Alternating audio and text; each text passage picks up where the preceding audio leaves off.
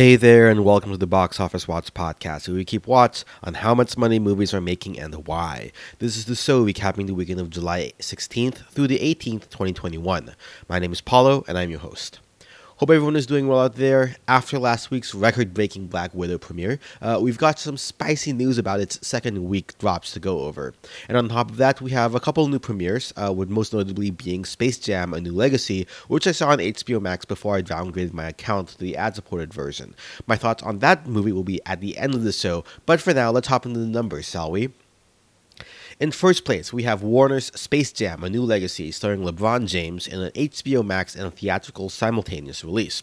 It made $31 million in 3,965 theaters for a per theater average of $7,832, just behind Godzilla vs. Kong's opening weekend numbers of $32 million, though it does beat the original Space Jam's opening at 27.5 million back from 1996, not adjusted for inflation. That is on the top end of what Box Office Pro predicted that the film would make at $30 million. Reception was pretty good, with an A minus from CinemaScore and an 81% from audience on Rotten Tomatoes, uh, though the critics didn't like it at 32%.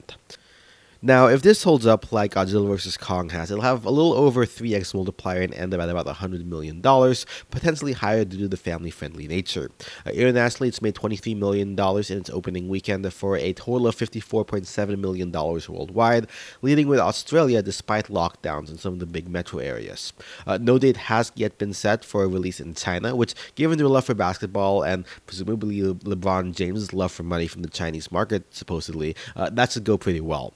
Uh, we'll see if it's able to make up the $150 million production budget plus advertising, though I'm sure with all the merchandising opportunities, uh, it'll be able to clear that even if the numbers we'll never see. Uh, also, a fun fact according to Samba TV, uh, when they mess with the HBO Max uh, streaming numbers, um, you know, HBO Max streaming in Cleveland, home of LeBron, was 18% higher than the norm for this film, which, you know, makes sense given he's their hometown hero. Now, Space Jam story in and of itself is you know pretty interesting. It is able to open at the top, which some, there was some debate about uh, because you know it was able to beat Black Widow, um, and that's kind of I think the big story this weekend. Um, you know, it's obviously Space Jam opening to thirty million dollars is nowhere close to the eighty million dollar that Black Widow opened. So in its second weekend, Black Widow had to drop 68% uh, to $25.8 million in 4,275 theaters, uh, the most of any movie to date post pandemic, and also the highest drop of any MCU film in its second weekend. Um, overall, the per theater average is $6,046, and it currently has a running total of $131.6 million domestically. So what happened? Why did this drop? Was it because of Premier Access, as many people are saying? Was it because of piracy? Uh, was it because the story just wasn't compelling? Uh, is this just a new reality of movies post-pandemic life going forward? Um, and is this actually that bad of a drop? So again, let's put this in context with other recent Marvel films. And granted, these are pre-pandemic, but hang with me for a bit. Uh, Black Widow, as we know, has a 68% drop. Uh, Far from Spider-Man: Far From Home, 51%. Endgame, 59%. Captain Marvel, 56%. Ant-Man and the Wasp, 62%, which is the second highest drop after Black Widow. Uh, Black Panther had 45% drop, Thor Ragnarok 53% drop, the second Guardians of the Galaxy film 55% drop, and Doctor Strange 49% drop. So Black Widow is again definitely on the steeper end of the drop for a Marvel film in recent memory. If we say that the other films average out to about a 55% drop, then this is about 12% steeper than that on average. But uh, it is a pandemic after all, so how do other films fare in this post-pandemic world? Well, looking at another recent big blockbuster franchise, Fast and the Furious, F9 and its recent films has some some drops as well. Uh, F9 also dropped 68% or so. Uh, Hobbs and Shaw, the spin-off, dropped 59%, a couple, 58% uh, a couple years back. Uh, Fate of the Furious dropped 61%, and then the high, I believe the highest grossing film domestically of the Fast and Furious franchise, F7, uh, dropped 60%. Uh, so Fast and the Furious 9 again has identical drop to Black Widow. However, the Fast Saga has a steeper baseline for its second week drops, about a 60% average total. So, you know, that's only a 7% drop versus the norm versus Black Widow's 12% drop versus the Marvel films norms. Add to that that A, uh, F9's second weekend happened to fall on the 4th of July weekend, uh, which is a historically weaker day for moviegoing. You'll see this in the Monday numbers for uh, July 5th. Um, uh, it definitely uh, overperformed versus the week week prior for uh, for F9. in addition, the Fast and the Furious franchise and, um, generally has lower ratings than than Marvel films, and F9 specifically has lower ratings than Black Widow, 58 to 67 on Metacritic, 59 to 80 on Rotten Tomatoes, and 82 to 92 for the audience score on Tomatoes. Uh, generally, a, a lower score um, in the uh, in an audience score tends to correlate to poor word of mouth, meaning it's going to have a steeper drop anyway. Um, so you know the fact that they have the same drop is a sign that you know F9 is either doing better than expected here, or Black Widow is doing worse than expected, likely the latter. And then even adding on to that, which I just remembered, uh, Toronto and Ontario actually just opened this past weekend, so Black Widow has the benefit of having uh, you know forty percent the you know Toronto and Ontario make up about 40% of the Canadian box office, um, which is not nothing, right? It's, it's, it's, it's a relatively small portion. I think I think like something to 5 to 10% of total domestic box office. Um, F9 didn't have that, so that kind of like pushes it down further that, hey, Black Widow is, also has, you know, an, an entire new market, more, some more theaters, but it doesn't have that, but it doesn't have the same uh, draw. So, the big elephant in the room is, of course, that Black Widow was available on Premier Access, uh, where F9 did not have an equivalent day and date release streaming. Uh, so, can that 5% difference between Black Widow's 12% drop versus its Marvel counterparts and F9's 7% drop versus its uh, its counterparts be explained by Premier Access? Um, well, let's take a look at some of those numbers. We only have two numbers for Ryan for Raya and Cruella from Disney Plus, but they dropped 33% and 49% respectively in their second weekend. So in that regard, this is a much worse performance from Black Widow in theaters. Again, given that Ryan Krill have shown that drops don't need to be so severe. Though again, to counter that, uh, Black Widow is a comic book film which tends to be a little bit more front loaded in general. Now, if we look at other day and date release streaming services, namely HBO Max, we see a range from Mortal Kombat 73%, which is even worse than Black Widow, uh, and In the Heights 63%, to Godzilla vs. Kong and The Conjuring's uh, more average 57%. Um, some post pandemic films without a streaming release are A Quiet Place 2 at 59% in its second weekend, uh, The Hitman Wife's Bodyguard at 57%, and Spiral at 47%, which is definitely way better than you'd expect. So, what's the situation here? There is no one clear answer, but I think it's a confluence of different things coming together um, that kind of contributes to, let's call it that uh, 5% difference between uh, uh, Black Widow and, and F9.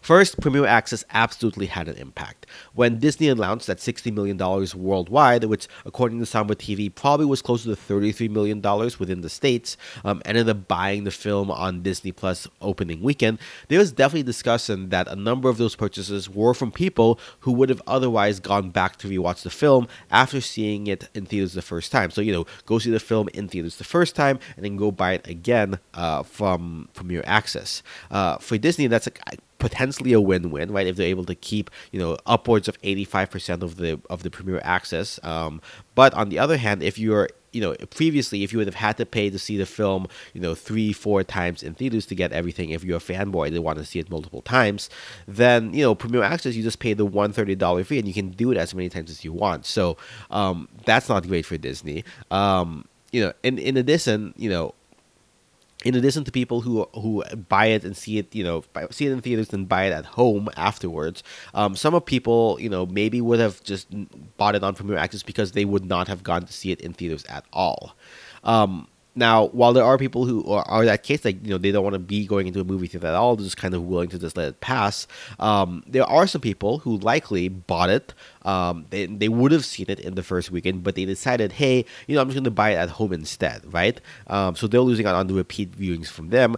And in addition, I think most relevant to this week, um, people who, for one reason or another, maybe they had plans, maybe they were out of town, they couldn't see the film in theaters uh, on opening weekend, right? So they decided, oh, I'll just buy it on Disney Plus at home, which means the second weekend, when they normally would have gone to see it in theaters after not catching it the first weekend, they're no longer seeing it in theaters. They're just buying it from Premier Access access the first weekend. Um, so and and because of they've bought it the first weekend, you don't get the second, the third, fourth week revenue. Um, so in essence, Disney Plus basically sifted all the revenue from later weeks in theaters to buying it on Disney Plus in the first week. Um, and the and you know how, how that mixes up how many times people are going to go see it in theaters multiple times we don't really know right? We, we can't run an a b test to compare that against what a reality like that would have been like. But the fact remains that you know there probably are people who would have seen it multiple times in theaters that now because they can just buy it on disney plus at home they can't do that um, obviously, we can't attribute again. We can't attribute how much of that drop is to this, but I have to imagine that after this, Disney is seriously reconsidering premier access for the MCU films post uh, Jungle Cruise. Now, again, that's not the only reason. Another part of the factor is that narratively, uh, again, spoilers uh, if you haven't seen it yet, though it sounds like everyone has at this point. Uh, the film is about a character who's already died in the cinematic universe in question, set after a film that came out five years ago, not even after the most recent films. So, again, there are definitely fans of Black Widow who definitely wanted to see this film get made. As far as uh, being a must watch film for the MCU, and despite the good word of mouth, I don't think it has the same urgency to say as the debut of a new Avenger or sequel for another character who we know is going to be coming back in the future, say Doctor Strange and the madness of the multiverse coming up. So that's probably a bit of a hard sell, and that's probably why Black Widow also um, maybe did, wouldn't have had as many as many repeat viewers as you know uh, Guardians of the Galaxy, which I saw three times in theaters. So you know you probably see a lot of people taking talking in the trades how it's probably due to piracy to some degree. I don't really think that's the case for domestic numbers per se, even though apparently it was the number one pirated film on torrentfreak.com where piracy I think really becomes an issue is in Southeast Asia and China, where the film has not yet released on Disney Plus or in theaters. Sorry, um, the former is due to COVID lockdowns. Uh, the latter is due to not yet having a release date um, in China because of the unofficial blackout uh, during the month of July and I think August as well. So in those regions, piracy is definitely more impactful, and with a high definition rip out for several weeks before it comes to theaters, that's probably going to cut into into ticket sales, especially with I think a mediocre word of mouth that it has in China already. Um, at least for Fast and the Furious 9, it it didn't release on streaming ahead of its China debut, so even if its run in China was ultimately underwhelming based on what our expectations were, I still think it was able to secure those ticket sales before the US release. Obviously, I imagine Kevin Feige wouldn't want Black Widow to release in China a full month before the US release due to not having spoilers floating around online, but I think it's just a rough situation all around for them. So TLDR or TLDL, I guess, on the Black Widow situation is definitely more severe than people were anticipating, and probably due to a confluence confluence of reasons, ranging including narratively not being a super necessary to the multi to the universe, as well as being a premier access, essentially moving future revenue up to the first week, leading to higher drops in the second week and the sort of sort of legs.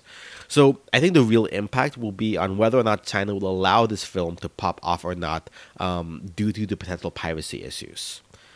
Now, we don't have second week numbers from Premier Access for Black Widow despite Disney releasing them last weekend.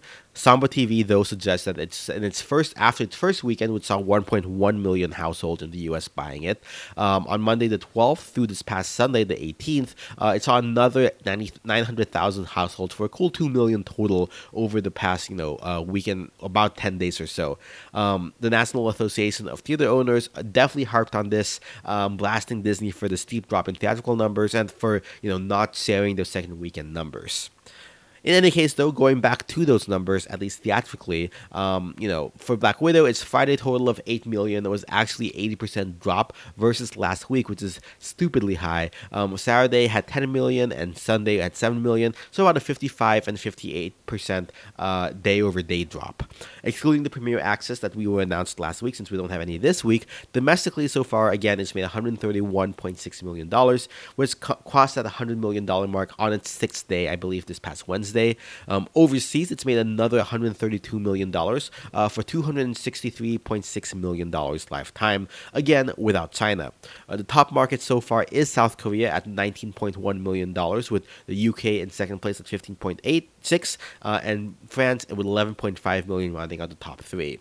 Uh, we'll see if it's able to leg it out to beat Godzilla vs. Kong at 463 or F9 at 591 million. I have a feeling this isn't going to get north of 300 of, of 300, much less I. I think even 250 might be a bit of a stretch potentially. Uh, um, uh, domestically. So you know, I don't I don't know if it's going to get to uh, even 400 million dollars uh, for Godzilla vs Kong. So I don't know. It'll likely be a Quiet Place 2 at 285 million dollars worldwide. But uh, yeah, I don't think it's gonna it's gonna be the top grossing film of the year for sure. Now, we'll get to F9's numbers shortly, but in third place, we do have a new film from Sony Escape Room 2 Champion, Tournament of Champions, uh, which is a sequel to the 2019 Escape Room film. Uh, this one opened to $8.8 million in 2,185 theaters for a per theater average of $4,028. Um, you know, compare that to the original film opening to $18 million in 2,717 theaters. Um, this is definitely operating below that, though I guess that's kind of the, the prediction for a sequel. Um, not much else to add to this film's discussion aside from $4.5 million internationally for a lifetime total of $13.3 million worldwide, off of a budget of $15 million. Uh, typical low budget horror film stuff. Um, also worth noting, this is the film that AMC recently provided a free screening of for their investors before it was officially released released. Now, in fourth place, we have F9, as promised, with its fourth weekend making $7.6 million. That's a 33% drop in 3,368 theaters for a per theater average of $2,278. That puts it over the $150 million mark domestically at $154.8 million. Abroad, it's hit $436.8 million for $591.7 million worldwide. So definitely hit the $600 million mark by next week, though sort of Detective Chinatown 3 in 2021 leader board at $700 million. Uh, specifically, it opened in France and Germany this weekend, bringing its total number of markets up to 57. Now, running on the top five, we have Boss Baby 2, making $4.7 million in 3,449 theaters, a 47% drop to a per theater average of $1,371 in its third weekend. Domestically, so far, it's made $44.6 million, less than $4 million abroad. It brings its lifetime totals to $48.3 million.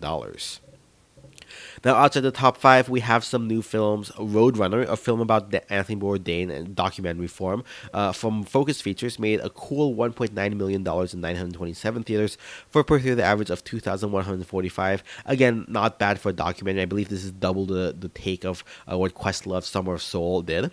Um, and then Neon released a new Nicolas Cage film called Pig in 552 theaters to $970,000 per theater average of $1,759.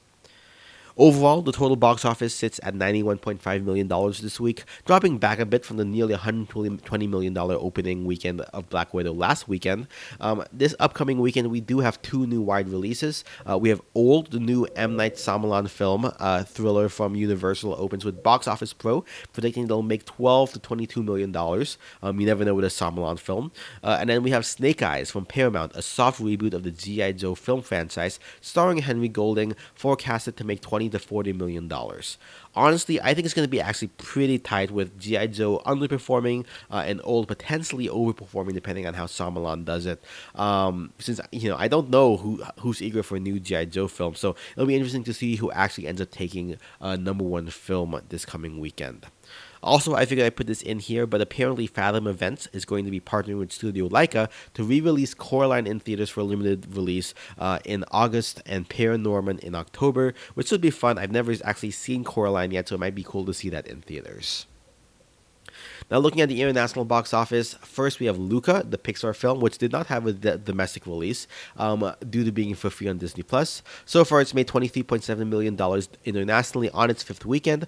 Um, at, about, the same time, Soul had $71.2 million, but that includes China. So if you include China's total at that time, um, it's closer to $23 million, which is pretty much on par for what Luca does. Um, so, you know, I guess that, that, that is good, I guess, for Luca. Um, according to Nielsen, it also basically had a similar number of of total minutes watched in its opening week compared to Soul, about 1.5 billion minutes, or about 16.6 times seen, uh, 16.6 million times seen. Um, you know, so you know that's definitely again comparable to what Soul did at the same time uh, in its opening weekend.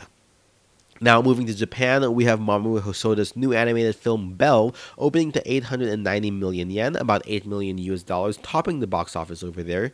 Uh, notably, this film also screened at the Cannes Film Festival and received a 14 minute applause standing ovation, uh, the seventh longest in Cannes history. That sounds kind of weird. Uh, it's kind of a thing at the Cannes Film Festival for super long ovations. I believe the record for the all time is 22 minutes for Pan's Labyrinth, and Parasite, uh, which actually won the Palme d'Or, uh, had an 8 minute ovation. Hopefully, this bodes well for Belle's eventual release in the US by GKIDS and their Oscar campaign to get it nominated, though winning may be a whole other thing, you know, with Disney's kind of domination over that category. Um, speaking of Cannes, though, the film festival wrapped up with Julia Ducournau's um, French film Titane taking the Palme d'Or, which practically actually accidentally spoiling the winner early during the award ceremony. And also, real quickly, back to Japan. Apparently, there was a fundraiser for the Studio Ghibli Museum to raise money to help recover from a year without tourism. In the first 24 hours, the 10 million yen, or about $90,000 uh, fundraising goal, was met, with the total currently sitting north of 200,000 US dollars, with almost 200 days left in the in the fundraising campaign. Not strictly box office news per se, but hey, it's related to a movie studio's finances. Uh, speaking of, not, again, not quite box office related, but still studio related, Paramount is apparently developing Southeast Asia's largest theme park based on their properties in Bali, uh, which seems odd, but then again, Universal Studios is a thing. So, you know, in a little bit more serious international news with regard to reopenings, first, the positive. Movie theaters in Ontario and, as I mentioned, in Toronto, and by extension, 40% of the Canadian box office are back open. Again, technically, I guess domestic numbers, um, but you know, this is still great news to hear. This does include Cineplex, the largest Canadian uh, movie chain, um, with coming back at 50% capacity. On the downside for reopening, though, with the Delta variant spreading, European countries are starting to require proof of vaccination to enter movie theaters along among other establishments such as restaurants, cafes, and trains in order to help encourage people to vaccinate. Now, over 100,000 anti vaxxers uh, protested in the streets over this, um, though a more reasonable, I guess, uh, depending on your perspective, 3 million people rushed to get their first appointments done he- upon hearing the restrictions coming in place. So, while depending on your view of the role of government in private lives may vary, there's definitely going to be, I think, some sort of impact on the European box office as a result. Um, similarly, in China, various cities are now requiring proof via an app of your phone, probably facilitated by the government's uh, central database of its citizens, of proof of vaccination in order to enter a movie theater. I'm kind of curious, you know, if guarantee if, if you know if movie theaters like you know AMC, Regal, and Cinemark were to guarantee that hey, everyone who's attending has shown that they're vaccinated, uh, we can verify that they're vaccinated. Would that make people who otherwise would not have gone to movie theaters feel comfortable about going to movie theaters if they knew everyone was in there was going to be vaccinated and would that number of people increased basically mean that you know the people who would no longer be able to go and the people who aren't fully vaccinated um, would you know which which group is bigger people who would go to theaters but otherwise wouldn't or people who are going to theaters even if they're not fully vaccinated? Just a little cool thought experience i, I, I guess estimation to try to do um, now, speaking of, uh, now we'll, we'll talk about the U.S. reopening in a little bit, but in before that, let's hop back to the Chinese box office real quick. Uh, in first place, we have the Chinese dra- uh, the drama Chinese Doctors opening to uh, dropping only 18% in the second weekend, op- uh, making $44.2 million for an additional, adding to its total of $136.9 million so far. In second place, we have the musical comedy Day We Lit Up the Sky, opening to $11.8 million. And then in third place, the animated adventure film Master Ji Gong opened to $42 million. In fourth place, we have family comedy Hi Brother, opening to $3.2 million. And then rounding out the top five in the in its third weekend is the propaganda film 1921, adding $2.5 million to its $70.9 million total so far. Now, back to the domestic news. According uh, due to the Delta variant spreading, uh, with up cases up 500% and uh, test positivity spiking 700%, Los Angeles is reimposing their indoor mask cap uh, uh, requirement for movie theaters, though not quite moving to a full shutdown or restrictions otherwise. Um, as I noted a few weeks back, with the UK being about a month ahead of, of the US when it comes to uh, COVID trends, we should start seeing the Delta variant definitely spreading more and potentially more restrictions being imposed in, in other parts of the country as well. Though I don't know the full extent since, you know, I don't think it'll be politically popular to go to a full shutdown. Uh, notably, according to a map from the Mayo Clinic, the biggest contributors to the bo- domestic box office, California and, and, New York, have the highest vaccination rates at over 60% with one dose, while the more conservative, less box office important states, such as Louisiana and Alabama, are sub 40% vaccinated. In any case, uh, if you can, please get vaccinated, wear a mask, especially if you're around kids, since apparently the Delta variant spreads through unvaccinated kids below the age of 12. Um, and yeah, I believe, and you know, wash your hands. So, uh, hopefully the fact that you know the the for the box office at least hopefully the fact that you know the regions more important for the box office New York and California are more vaccinated up means that we hopefully shouldn't see uh, a decrease in the box office uh, for the latter half of the summer into the fall. Anyway, some other brief headlines. Uh, Dune's runtime just got confirmed at 2 hours and 35 minutes, a bit shorter than the 2 hours and 43 minutes of Blade Runner 2049 from the same director, but not by much. Uh, the longer runtime will definitely have an impact on how many times a theater can run the film, uh, so we'll see how that impacts uh, box office take. Um, crazy that they tried to make it two different films. Um, in any case, we've also hit the 45 window day window of the A Quiet Place 2 being in theaters, and as such, it is also now available on Paramount Plus. Um, Speaking of streaming, Netflix and Universal are extending their licensing deal with regard to animated feature films. After four months of being on Peacock, presumably after some theatrical windows, they'll push the films to Netflix. This includes Minions: The Rise of Gru in 2022. Interestingly, this is after Universal moved their own feature films in that time period to be on their own streaming service, Peacock, as opposed to on HBO. So, curious why they didn't do this with their same animated films. Now, aside from that, from Universal, Netflix is also making a deal with Gold House. It's a nonprofit in charge of Gold Open, which you know does theater buyouts to help Asian films and Asian-led films do better, such as Crazy Rich Asians. Um, they're working with them to power Netflix Gold, essentially a, a promotional arm to help promote uh, Asian American talent, Asian and Asian American talent on the platform. Uh, this kicked off with a party in Miami, I believe, for Mindy Kaling's uh, the second season of Mindy Kaling's TV series Never Have I Ever. Um, so yeah, this is kind of a cool move by Gold House and, and Netflix uh, to move away just from theater buyouts to also helping with the streaming side of things.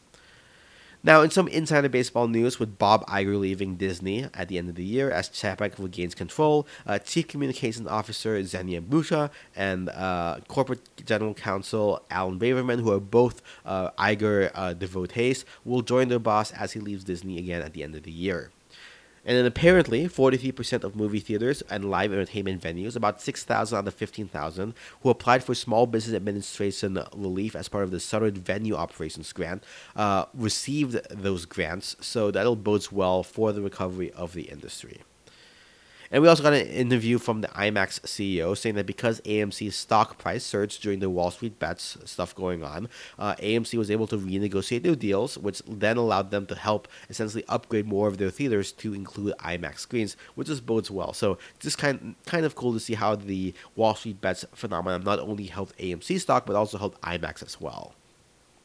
So in any case, like I said at the top of the show, uh, I ended up watching Space Jam this weekend, though it was on HBO Max, not in theaters. Again, I wasn't super hyped about it. and didn't feel like spending money, but since I had to change my HBO Max account and downgrade from the full $15 account to the ad-supported $10 account that does not have day and date releases, I figured, hey, why not, you know, make this uh, take, take take take this last hurrah and see the uh, HBO Max films uh, and specifically uh, Space Jam in theaters uh, sorry, on on TV. Um, since you know I had heard some stuff about some weird cameos, so want to see what that fuss about. Uh, spoilers for Space Jam 2 coming up I don't really don't care about about it too much, um, which kind of says a lot about it, I guess. Anyway, it's been a while since I've seen the original Space Jam film as a kid, so my collect recollections and comparisons may be a bit off, but I definitely have fond feelings for it. Um, you know, it's pretty campy to some degree, but hey, that's just something. Despite that campiness, maybe because of the campiness, um, for all its zaniness, it definitely has a lot of heart that I think defined a lot of '90s media.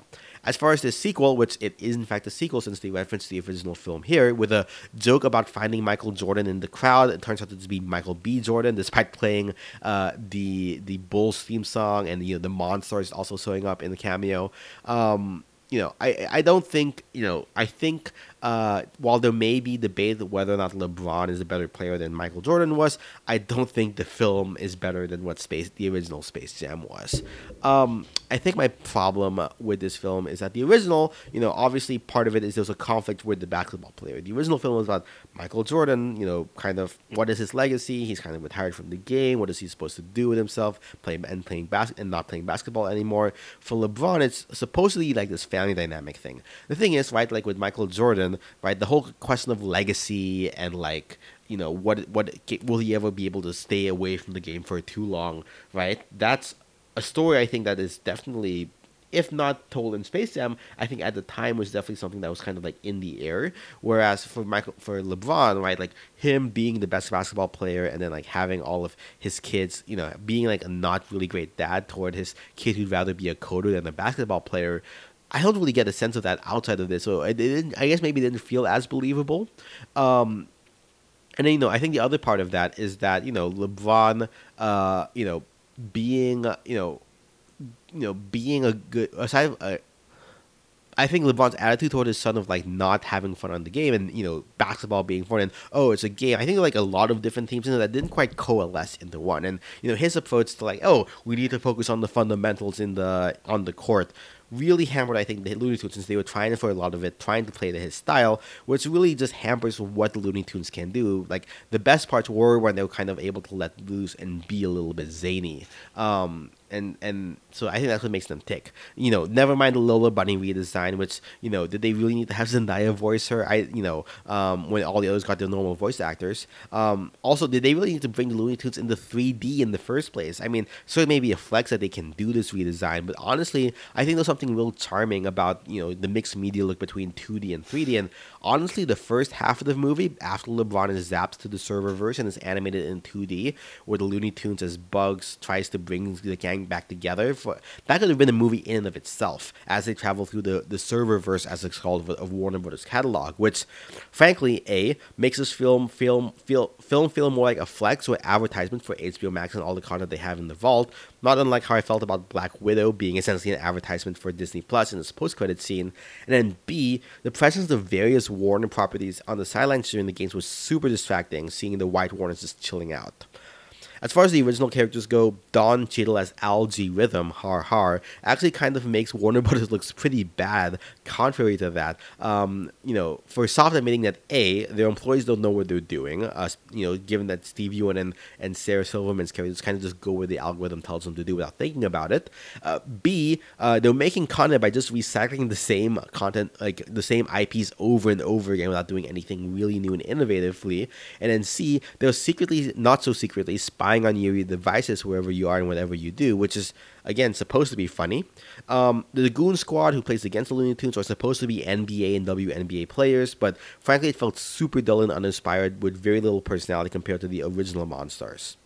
And okay, sir, if you made it through the full two hour film, and spoiler, Bugs ends up sacrificing himself and is deleted to save the tunes and win the game, uh, but then he appears at the end of the film in the real world without really an explanation beyond, yeah, I'm a tune, whatever, nothing really kills me, which really kills the emotional impact, the what little emotional impact this film had about Bugs, you know, making the sacrifice and being the leader of the Looney Tunes.